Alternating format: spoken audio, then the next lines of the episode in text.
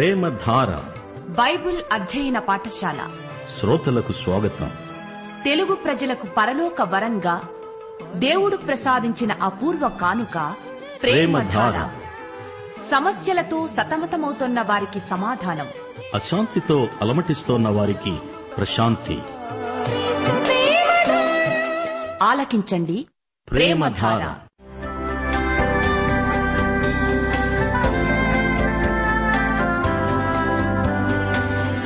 యేసుక్రీస్తు ప్రభు దైవత్వాన్ని ఆయన ఔన్నత్యాన్ని ప్రధాన యాజకత్వాన్ని ఆయన చేసిన బలియాగాన్ని ఆయనతో విశ్వాసులకుండే సంబంధాన్ని వివరించే పత్రిక హెబ్రీలకు వ్రాసిన పత్రిక.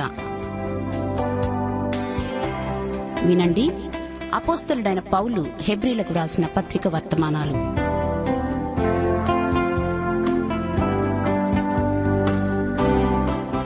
ప్రియ శ్రోతలు బాగున్నారా?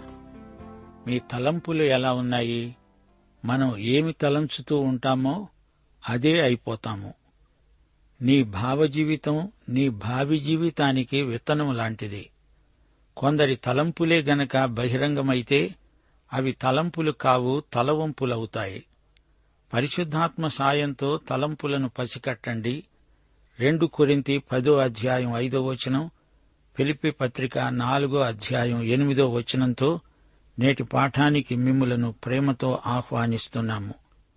మేము వితర్కములను దేవుని గూర్చిన జ్ఞానమును అడ్డగించే ప్రతి ఆటంకమును పడద్రోసి ప్రతి ఆలోచనను క్రీస్తుకు లోబడినట్లు చెరపట్టి తెస్తాము. సహోదరులారా ఏ యోగ్యత అయినా మెప్పైనా ఉండిన ఎడల ఏవి సత్యమైనవో ఏవి మాన్యమైనవో ఏవి న్యాయమైనవో ఏవి పవిత్రమైనవో ఏవి రమ్యమైనవో ఏవి ఖ్యాతి గలవో వాటి మీద ధ్యానముంచండి. సరే రండి తలలు వంచండి. వాక్య ధ్యానానికి ముందు ప్రార్థన చేసుకుందాము. దేవా తండ్రి నీకు నమస్కరిస్తున్నాము. ప్రభు నీకు మేమెంతో కృతజ్ఞులం. మాలోని అపరాధ భావనల గొలుసును తెంచివేశావు. మా భావజీవితముపై విజయం మాకు ప్రసాదించావు. మమ్మలను నీతిమంతులనుగా తీర్చిదిద్దావు. నీకే మహిమ మహిమ. నీవు మా జీవితాలలో గొప్ప కార్యాలెన్నో చేశావు. నీ కుమారుణ్ణి మాకిచ్చావు. మాకు ప్రాయశ్చిత్తం చేశావు. మాకు జీవద్వారం తెరిచావు. ప్రభు లోకమంతా నీ స్వరం వినాలని ప్రార్థిస్తున్నాము. క్రీస్తునందలి మహానందాన్ని అందరూ అనుభవించాలని మా ప్రార్థన. నిత్యదేవ సత్యస్వరూపి నీకు స్తుతి స్తోత్రములు. యేసు ప్రభు పరిశుద్ధాత్మదేవ విమోచక నీకు స్తుతి. నీ కృపా విజయములను కీర్తిస్తున్నాము. నీ నామము మా చెవులకు ఇంపైన సంగీతం. నీ నామమే మాకు జీవం ఆరోగ్యం శాంతి. ఈ రోజున మా శ్రోతలను నీ కృపాసనము వద్దకు తెస్తున్నాము. వారి ఆధ్యాత్మిక భౌతిక అక్కరలను మీరెరుగుదురు. ప్రభు మమ్మలనందరినీ కనికరించండి. రోగగ్రస్తులను ముట్టి స్వస్థపరచండి. నిరాశా నిస్పృహలలో ఉన్న నీ బిడ్డలను వ్యక్తిగతంగా పరామర్శించండి. కుటుంబాలను దీవించండి. ఈ రోజులు చెడ్డవి. నీ బిడ్డలు నీ జ్ఞానము కలిగి వివేకముతో జీవించే కృప వారికి అనుగ్రహించండి. మా దేశ ప్రజలను ప్రభుత్వాన్ని ఆశీర్వదించండి. నీ యందు భయభక్తులు నీ బిడ్డలకు పరిశుద్ధాలంకారమై వెలుగొందాలని ప్రార్థిస్తున్నాము. ఈ రోజున లోకమంతటా ప్రజలు భయాందోళనలతో అట్టిట్టయిపోతున్నారు. వారికి కావలసిన విశ్వాస బలము కృపాశక్తి అనుగ్రహించండి. పాపము ఎంత ఘోరమైనదో ఆ దుష్టశక్తి కుటుంబాలను సమాజాన్ని జాతిని ఎంతగా పాడు చేస్తుందో ప్రజలకు చూపండి. మాకందరికీ వాక్యాశీర్వాదములు సహవాసాశీర్వాదములు సంఘాశీర్వాదములు సమృద్దిగా దయచేయమని సైతానీయ అంధకార శక్తులను లయపరచుమని యేసుక్రీస్తు వారి దివ్య శుభనామమున ప్రార్థిస్తున్నాము తండ్రి. ఆమెన్. సోదరీ సోదరులారా ఈ రోజున మనం హెబ్రీ పత్రిక నాలుగో అధ్యాయం ఆరు నుండి పన్నెండో వచనం వరకు పాఠం చెప్పుకుంటాము. సావధానంగా వినండి. దేవుడు అంటున్నాడు ఎవరో కొందరు విశ్రాంతిలో ప్రవేశిస్తారు అనే మాట నిశ్చయము గనుక. ముందు సువార్త విన్నవారు అవిధేయత చేత ప్రవేశింపలేదు గనుక. నేడు మీరాయన మాట విన్న ఎడల మీ హృదయాలను కఠినపరుచుకోవద్దని వెనుక చెప్పబడిన ప్రకారము ఇంతకాలమైన తరువాత దావీదు గ్రంథములో నేడు అని ఒక దినమును నిర్ణయిస్తున్నాడు. శ్రోతలు అపుస్తలుడైన పౌలు విశ్రాంతిని గురించే మాట్లాడుతున్నాడు. విశ్రాంతిని గురించిన వాగ్దానం నిలిచి ఉంది. పాత నిబంధన కాలములోని ఇస్రాయేలీయులు అందులో ప్రవేశించలేకపోయారు. అందుకే దావీదు కీర్తనల గ్రంథంలో విశ్రాంతిలో ప్రవేశించే రోజు అనేది నిర్ణయించబడింది అంటున్నాడు. అసలు రహస్యం ఏమిటంటే ఇస్రాయేలీయులు పూర్తిగా ఈ విశ్రాంతిని పోగొట్టుకొని దూరమైపోలేదు. మోషే కాలంలో పోగొట్టుకున్న మాట నిజమే అయినా యహోషువా నేతృత్వంలో ఆ తరువాతి తరం కణాలులో ప్రవేశించారు గదా. అయితే ఒక మాట వాగ్దత్త భూమిని గురించిన విశ్రాంతి ఒక ప్రవచన సంకేతం మాత్రమే. అది దేవుని విశ్రాంతి యొక్క నిజస్వరూపం కాదు అందుకే దావీదు తన కీర్తనలో మరొక దినము ఈ విశ్రాంతి కోసం నియమించబడింది అన్నాడు. వారు షిలోహులో ప్రవేశించిన తరువాతి కాలంలో ఎప్పుడో ఒకరోజు వారి విశ్రాంతి ప్రవేశానికి నిర్ణయించబడింది అని దావీదు తన కీర్తనలో పేర్కొన్నాడు. ఎనిమిది తొమ్మిది వచనాలు యహోషువా వారికి విశ్రాంతి కలుగచేసిన ఎడల ఆ తరువాత మరి ఒక దినమును గూర్చి ఆయన చెప్పకపోయేవాడే. కాబట్టి దేవుని ప్రజలకు విశ్రాంతి నిలిచి ఉన్నది. దేవుని ప్రజలకు అసలైన సబ్బాతు రాబోతోంది. ఆ దినము నియమించబడింది అనే ప్రవచనం దావీదు ద్వారా పలుకబడింది. సబ్బాతు భావన ప్రవచనాత్మకమైనది. అది యేసుక్రీస్తు వైపునకే చూపుతుంది. సబ్బాతు అంటే దేవుని విశ్రాంతి. అది జగత్పునాది నుండి నిర్ణయించబడింది.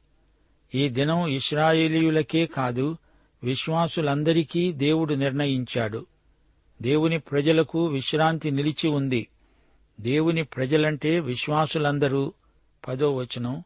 ఎందుకనగా దేవుడు తన కార్యములను ముగించి విశ్రమించిన ప్రకారము ఆయన విశ్రాంతిలో ప్రవేశించిన వాడు కూడా తన కార్యములను ముగించి విశ్రమిస్తాడు. దేవుని విశ్రాంతి అన్నప్పుడు దాన్ని భౌతిక దృష్టితో పూర్తిగా గ్రహించలేము. ప్రవేశించిన వాడు ఆయనే విశ్రమించాడు. ఈ విశ్రాంతి క్రీస్తును చూపుతున్నది. శ్రోతలు గ్రహించండి. మానవునికి సృష్టి మీద సర్వాధికారము ఇవ్వబడింది. కాని మానవుడు ఆ అధికారాన్ని నిలుపుకోలేకపోయాడు. అయితే యేసు దాన్ని చేజిక్కించుకున్నాడు. గనుక యేసుక్రీస్తునందు మానవుడు పోగొట్టుకున్నది తిరిగి పొందాడు. అలాగే దేవుని విశ్రాంతి మానవునికి ఇవ్వబడింది. అయితే మానవుడు దాన్ని పొందలేక పోగొట్టుకున్నాడు. అయితే క్రీస్తునందు దాన్ని ఇప్పుడు అనుభవించగలడు. ఆ విశ్రాంతిలో చేరగలడు. యేసుక్రీస్తు ప్రధాన యాజకుడు. క్రీస్తు దేవుని విశ్రాంతిలో ప్రవేశించాడు. దేవుని ప్రజలను దానిలోకి ఆయనే నడిపిస్తాడు. ప్రతి మానవునికి ఇట్టి విశ్రాంతి కోసం అంతరంగంలో ఆశ ఉంటుంది. క్రీస్తు పరలోకంలో దేవుని కుడిపార్శ్వమున కూర్చున్నాడు. ఆ అద్భుతమైన విశ్రాంతిలో మనం ప్రవేశిస్తాము. ఒకసారి దావీదు అన్నాడు నేను గువ్వనై రెక్కలతో ఎగిరిపోతే ఎంత హాయిగా ఉంటుందో. అతని ఆత్మ విశ్రాంతిని కోరింది. యోబు కూడా తీవ్రమైన బాధామధ్యంలో విశ్రాంతిని కోరాడు. దేవుని యొక్క విశ్రాంతి మనిషికి ఎంతో అవసరం. దేవునితో కలిసి సబ్బాతును అనుభవించే ఆశను ఇస్రాయేలు జాతిపరంగా వ్యక్తం చేశారు. ఈ సబ్బాతు శనివారం విశ్రాంతి క్రీస్తునందు కలగబోయే దానికి ప్రవచన సంకేతం మాత్రమే. కనానులో ప్రవేశించటం కూడా పూర్తి విశ్రాంతి కాదు. కనాను కూడా సబ్బాతులాగే రాబోయే దానికి సూచన. ఈ ప్రవచనం తరతరాల ప్రజల ఆశాభావం తుదకు క్రీస్తునందు పూర్తిగా నెరవేరింది. ఆయన మన మధ్యకు అవతరించి వచ్చాడు మన మధ్య జీవించాడు శిలువ మీద మరణించాడు విమోచన క్రియ ముగించి ఆరోహణమై తండ్రి కుడిపార్శ్వమున కూర్చున్నాడు. పని ముగింపే విశ్రాంతి. మనం ఆయన విశ్రాంతిలో ఇప్పుడు ప్రవేశించాము. దేవునికి స్తోత్రం. యేసు మన కోసం ప్రాయశ్చిత్తం చేసి ఆయన విశ్రాంతిలోకి ప్రవేశం సరాళం చేశాడు. ఇప్పుడు మనకు దేవుని యొక్క విశ్రాంతిలోకి నిరభ్యంతర ప్రవేశం లభించింది. విశ్వాసము ద్వారా మనం ఈ విశ్రాంతిలో ప్రవేశించగలుగుతున్నాము. పరలోకమందు యేసు మనకు నిత్య నివాసాలు సిద్ధం చేస్తున్నాడు. మనము నిరీక్షించే ఆ నిత్య విశ్రాంతికి సంచకరువుగా ఇక్కడే దానిని అనుభవిస్తున్నాము. ప్రియ శ్రోత క్రీస్తు పరలోకంలో మనకు ప్రధాన యాజకుడు. ఆయన మహాయాజకత్వ పరిచర్య మనకెంతో ఆదరణ ప్రోత్సాహం. పదకొండవ వచనం. కాబట్టి అవిధేయత వలన వారు పడిపోయినట్లుగా మనలో ఎవడునూ పడిపోకుండా ఆ విశ్రాంతిలో ప్రవేశించడానికి జాగ్రత్త పడదాము. ఇస్రాయేలు ప్రజలు పడిపోయినట్లు మనం పడిపోతామేమో జాగ్రత్త. వారిలాగా అవిధేయులు కాకండి. అవిధేయత అవిశ్వాసం ఇస్రాయేలు పతనానికి కారణాలు అని చరిత్ర నేర్పిన పాఠం నేర్చుకోండి. వారి తొట్రుపాటును మీరు అనుకరించకండి. పన్నెండో వచనం. ఎందుకనగా దేవుని వాక్యము సజీవమై బలము గలదై రెండంచులు గల ఎటువంటి ఖడ్గము కంటెను వాడిగా ఉండి ప్రాణాత్మలను కీళ్ళను మూలుగను విభజించునంత మట్టుకు దూరుతూ హృదయం యొక్క తలంపులను ఆలోచనలను శోధిస్తున్నది. ప్రకటన గ్రంథం పంతొమ్మిదో అధ్యాయం పదిహేనో వచనం. ఆయన నోటి నుండి అనగా యేసుప్రభువు నోటి నుండి వాడిగల ఖడ్గము బయలు వెడలుతున్నది యషయా గ్రంథం పదకొండో అధ్యాయం నాలుగో వచనం. ఆయన తన వాగ్దండముతో కొడతాడు. అది ఆయన పెదవుల ఊపిరి. ఇది దేవుని వాక్యమనే ఆత్మ ఖడ్గం సర్వాంగ కవచములో ఒక భాగం.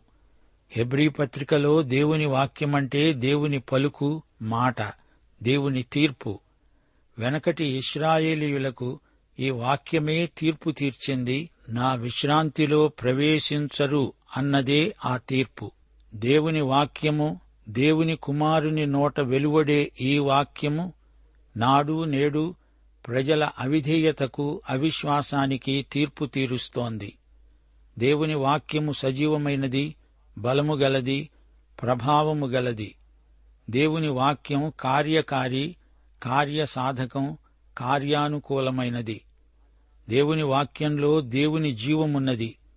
అపస్తుల కార్యములు ఏడో అధ్యాయంలో స్టెఫను తన ప్రసంగంలో మోషేను గురించి ప్రస్తావిస్తూ అన్నాడు సీనాయి పర్వతము మీద తనతో మాట్లాడిన దేవదూతతో మన పితరులతో అరణ్యములోని సంఘమందుండి మనకివ్వడానికి జీవవాక్యాలను తీసుకున్నవాడు ఇతడే మోషే.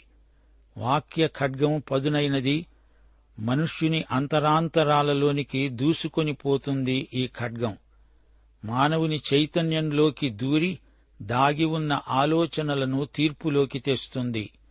ఇది చాలా పదునైన ఖడ్గం జాగ్రత్త. ఈ దేవుని వాక్యాన్ని నిర్లక్ష్యం చేస్తే దేవుని వాక్యపు తీర్పు చాలా తీక్షణమైనది. నీ లోపల ఉన్నదంతా కోసి బయటపడేస్తుంది. ప్రాణమును ఆత్మను విభజిస్తుంది. ఇది ఆధ్యాత్మిక విభజన. కీళ్ళను మూలుగను విభజిస్తుంది. ఇది శారీరక విభజన. వాక్య ఖడ్గం ప్రాణమును ఆత్మను గుర్తిస్తుంది. ప్రత్యేకిస్తుంది. దేవునికి విరోధమైన వైఖరులను బయటపెడుతుంది. పాపము మానవుని ఆత్మను ప్రాణాన్ని చివరికి కీళ్ళను మూలగను సైతం కలుషితం చేసింది. శరీరాన్ని ఆత్మను సునిశితంగా పరిశీలిస్తుంది దేవుని వాక్య ఖడ్గం. మానవుని లోపల ఉన్నదంతా మనం చూడగలిగేటట్లు తెచ్చి దేవుని ముందు ఉంచుతుంది వాక్య ఖడ్గం. మానవుని నిర్మాణం పౌలీయ భావనలో మూడు భాగాలు ఒకటి శరీరం రెండు జీవం మూడు ఆత్మ. సోమ సుఖే న్యూమ. సోమ అంటే శరీరం సుఖే అంటే జీవం న్యూమ అంటే ఆత్మ జీవం లేక ప్రాణం. ఈ మూడు గ్రీకు మాటలు ఆత్మ దేవుని వైపు మొగ్గుతుంది. జీవం శరీరాత్మలకు మధ్యలో ఉంది. ఆత్మకు మనస్సాక్షి కూడా ఉంది. పరిశుద్ధాత్మ మానవాత్మను ప్రభావితం చేస్తాడు. ఎముకలకు ఎముకలకు మధ్య దూరటం కాదు. ఎముకలకు వాటిలో ఉన్న మూలుగకు మధ్యగా వాక్య ఖడ్గం దూసుకుపోతుంది. శరీరం లోపలి జీవం ఇంకా లోపల ఉన్న ఆత్మ గుండా ఈ వాక్య ఖడ్గం దూసుకుపోతుంది. ఒకటి కొరింత పద్నాలుగో అధ్యాయం ఇరవై ఐదో వచనం అతని హృదయ రహస్యాలు బయలుపడతాయి. అతడు సాగిలపడి దేవునికి నమస్కారం చేస్తాడు. దేవుని వాక్యం మనిషి అంతరంగాన్ని పరిశోధిస్తుంది తీర్పు తీరుస్తుంది. మానవుని చేతనను అంతరంగాన్ని పూర్తిగా వెదికి వెదికి లోతుగా దూరి రహస్యమందున్న వాటిని కూడా బయటికి తెచ్చి తీర్పు తీర్చేదే దేవుని వాక్యం. ప్రియ శ్రోత వింటున్నావా? అవిశ్వాసం చేత మానవులు రక్షణ విశ్రాంతిని పోగొట్టుకుంటున్నారు. నీ ఆత్మకు తృప్తి ఉండదు. అవిశ్వాసం వల్ల దేవుడిచ్చే ఆశీర్వాదాలన్నీ పోగొట్టుకునే ప్రజలకు ఒక హెచ్చరిక. విశ్రాంతి కొరకైన దేవుని పిలుపు ఉన్నది. ఆయన రేపు అనడం లేదు. నేడు ఈ రోజు ఇప్పుడే నీకు నిత్య విశ్రాంతి ఇవ్వాలని దేవుడు సంకల్పించాడు. ఈ రోజే నీది నాది. ప్రియశ్రోత నీ గడియారం చూసుకో. ఎంత టైం అయింది ఇదే రక్షణ దినం ఇదే అనుకూల సమయం. ఆయన మాట వినండి మీ హృదయాలను కఠినపరుచుకోకండి. యహోషువా అంటే పాత నిబంధనలోని హీబ్రూ భాషలో రక్షకుడు అని అర్థం. అలాగే కొత్త నిబంధనలో యేసు అంటే రక్షకుడు. యహోషువా వారికి విశ్రాంతి కలుగచేశాడా అది పూర్తి విశ్రాంత. అలాగైతే మరొక రోజును గురించి ఎందుకు ప్రస్తావించాడు? అప్పటికి యహోషువా చాలా వృద్ధుడైపోయాడు. ఇంకా స్వాధీనం చేసుకోవలసిన భూమి ఎంతో ఉంది. ఇస్రాయేలు ప్రజలు దేవుడు వాగ్దానం చేసిన పూర్తి విశ్రాంతిలో ఇంకా ప్రవేశించలేదు. పూర్తి విశ్రాంతి ఇస్రాయేలు ప్రజలకు యహోషువా ఇవ్వలేకపోయాడు. అయితే ప్రియ శ్రోత నీవు క్రీస్తునందు విశ్వాసముంచితే క్రీస్తు నిన్ను పరమకానానుకు విశ్రాంతికి నడిపించగలడు. దేవుని విశ్రాంతిలో నీవు ప్రవేశించి చూడు. అందులో సమృద్ధి ఫలాలు ఆశీర్వాదాలు ఆనందం సమృద్ధిగా లభిస్తాయి. ఈ విశ్రాంతి ఈ రోజున మనకెంతో అవసరం. అయితే దీనిని మన నుండి దొంగిలించే శత్రువు అవిశ్వాసం. అవును దేవుని ప్రజలకు విశ్రాంతి నిలిచి ఉన్నది. అనగా మనమందరము పరలోకమందలి నిత్య విశ్రాంతిలో కలిసి ఉంటాము. పరలోకము అద్భుత సీమ. అక్కడ మనకు తృప్తి ఆనందం ఆశీర్వాదం. దేవుడు తన కార్యములను ముగించి విశ్రమించాడు అన్నాము. అంటే దీనిని మీరెలా అర్థం చేసుకుంటున్నారు? దేవుడు అలసిపోయాడా? నేను ఆరు రోజులు పనిచేశాను. రోజుకు ఎనిమిది గంటలు పనిచేశాను. పొద్దస్తమానము ఎంతో కష్టపడ్డాను. ఇప్పుడు విశ్రమించాను అన్నాడా? నాకు విశ్రాంతి కావాలి అని దేవుడన్నాడా? అలా కానే కాదు. అది మనమనుకుంటున్న విశ్రాంతి లాంటిది కాదు. సంపూర్ణత అనే విశ్రాంతి ముగిసింది అనే భావనలోని విశ్రాంతి. సృష్టి ముగిసింది అప్పటి నుంచి దేవుడు మళ్ళీ సృష్టి చేయలేదు. దేవుడి చేసిన సృష్టి సమగ్రం సంపూర్ణం. అందలి ప్రతి అణువును పరమాణువును దేవుడే సృజించాడు. అయితే ఈ విశ్వంలో కొన్ని మార్పులు జరుగుతున్నట్లు కనిపిస్తోంది. అది ఏర్పాటులో మార్పే కాని వస్తుత సృష్టి ఒకేసారి ఆయన చేసిందే. అయితే దేవుడు క్రీస్తునందు నూతన సృష్టి చేశాడు. ఈ నూతన సృష్టి ఎక్కడ ఆరంభమైంది? అదిగో కల్వరి గిరిని చూడండి. పెంతకొస్తున్నాడు నూతన సృష్టి రూపుదిద్దుకున్నది. రెండు కొరింతి ఐదో అధ్యాయం పదిహేడో వచనం ఎవడైనను క్రీస్తునందున్న ఎడల వాడు నూతన సృష్టి. పాతవి గతించాయి ఇవిగో కొత్తవయ్యాయి. దేవుడు ఈ రోజున సృష్టిస్తున్నది కొత్తగా దేవుని కుమారులను కుమార్తెలను. క్రీస్తునందలి విశ్వాసం వలన నూతన సృష్టి అవుతారు. వీరికి దేవుడు విశ్రాంతిని వాగ్దానం చేశాడు. దేవుడు మనకు పరలోక విశ్రాంతిని వాగ్దానం చేశాడు. అయితే అదే విశ్రాంతిని మనం ఇప్పుడే అనుభవించగలం. పరలోకం వైపు మనం నడిచే మార్గమంతా పరలోకమే. దేవుడు విశ్రమించాడు తన పని ముగించాడు. నీ రక్షణ విషయంలో నీవేమీ చెయ్యనక్కర్లేదు మనకు ఎట్టి యోగ్యత అర్హత లేదు. దేవుడు చేసి ముగించిన పనికి ఎవరూ ఏమీ చేర్చలేరు. ఆయన దృష్టిలో మన స్వనీతి మురికి బట్టలు బట్టపేలికలు దేవుడు మన నీతిని అంగీకరించడు గుర్తించడు ఆమోదించడు. అసలు మనకు నీతి లేనే లేదు. యేసు ఇచ్చిందే నీతి. రోమాపత్రిక మూడో అధ్యాయం పదో వచనం నీతిమంతుడు లేడు ఒక్కడూ లేడు గ్రహించేవాడెవ్వడూ లేడు దేవుణ్ణి వెదికేవాడు ఎవ్వడూ లేడు.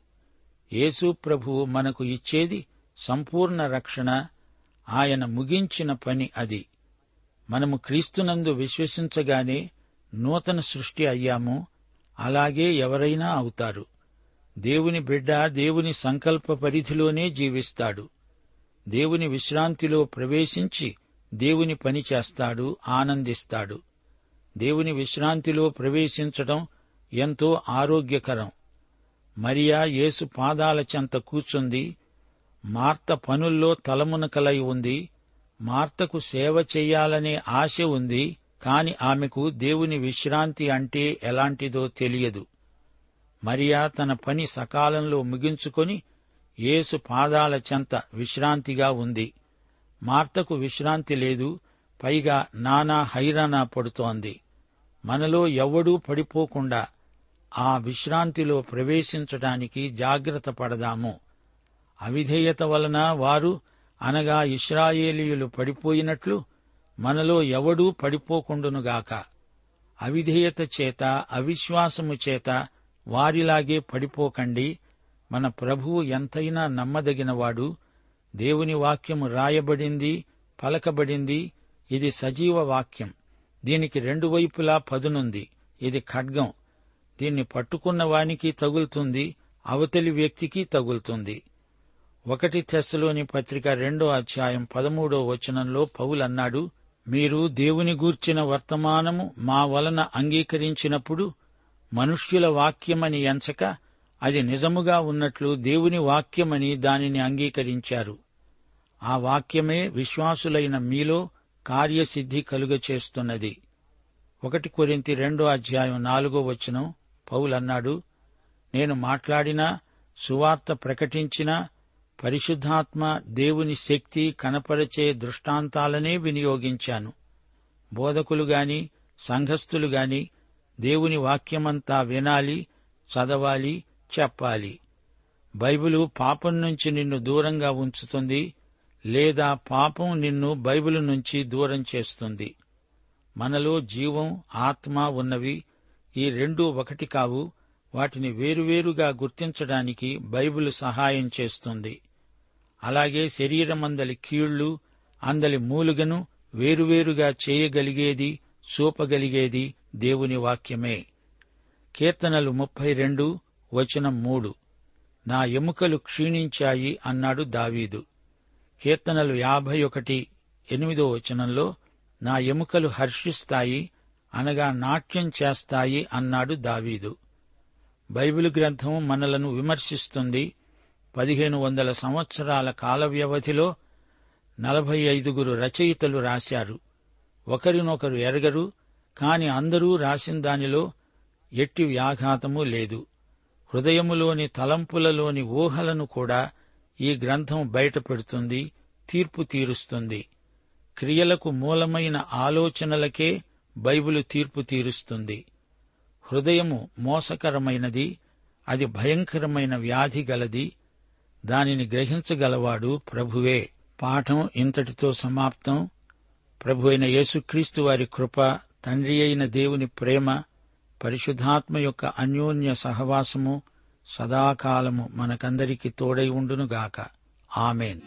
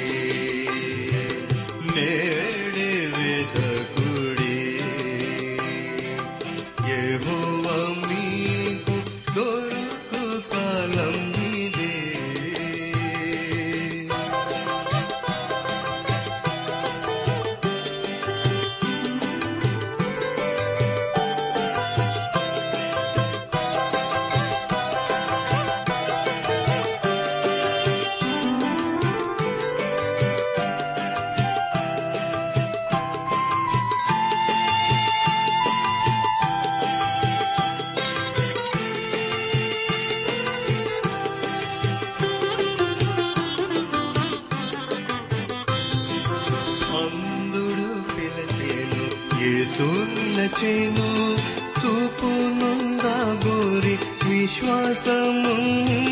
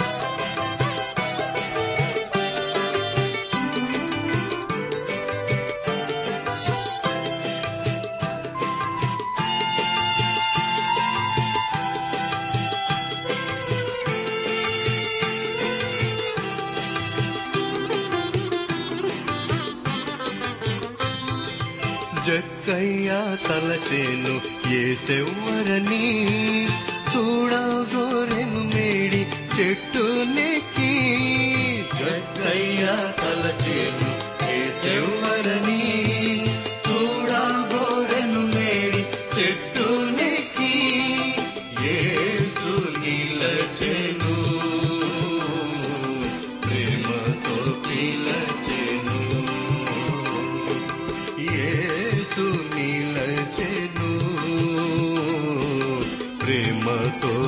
పిలచెను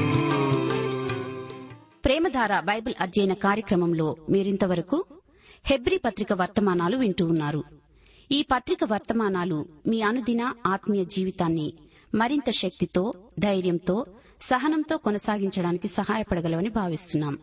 ప్రస్తుతం మీరు వింటున్న హెబ్రి పత్రిక ధ్యానాలపై ఎవరు గొప్ప అనే పుస్తకాన్ని సిద్దం చేస్తున్నాం.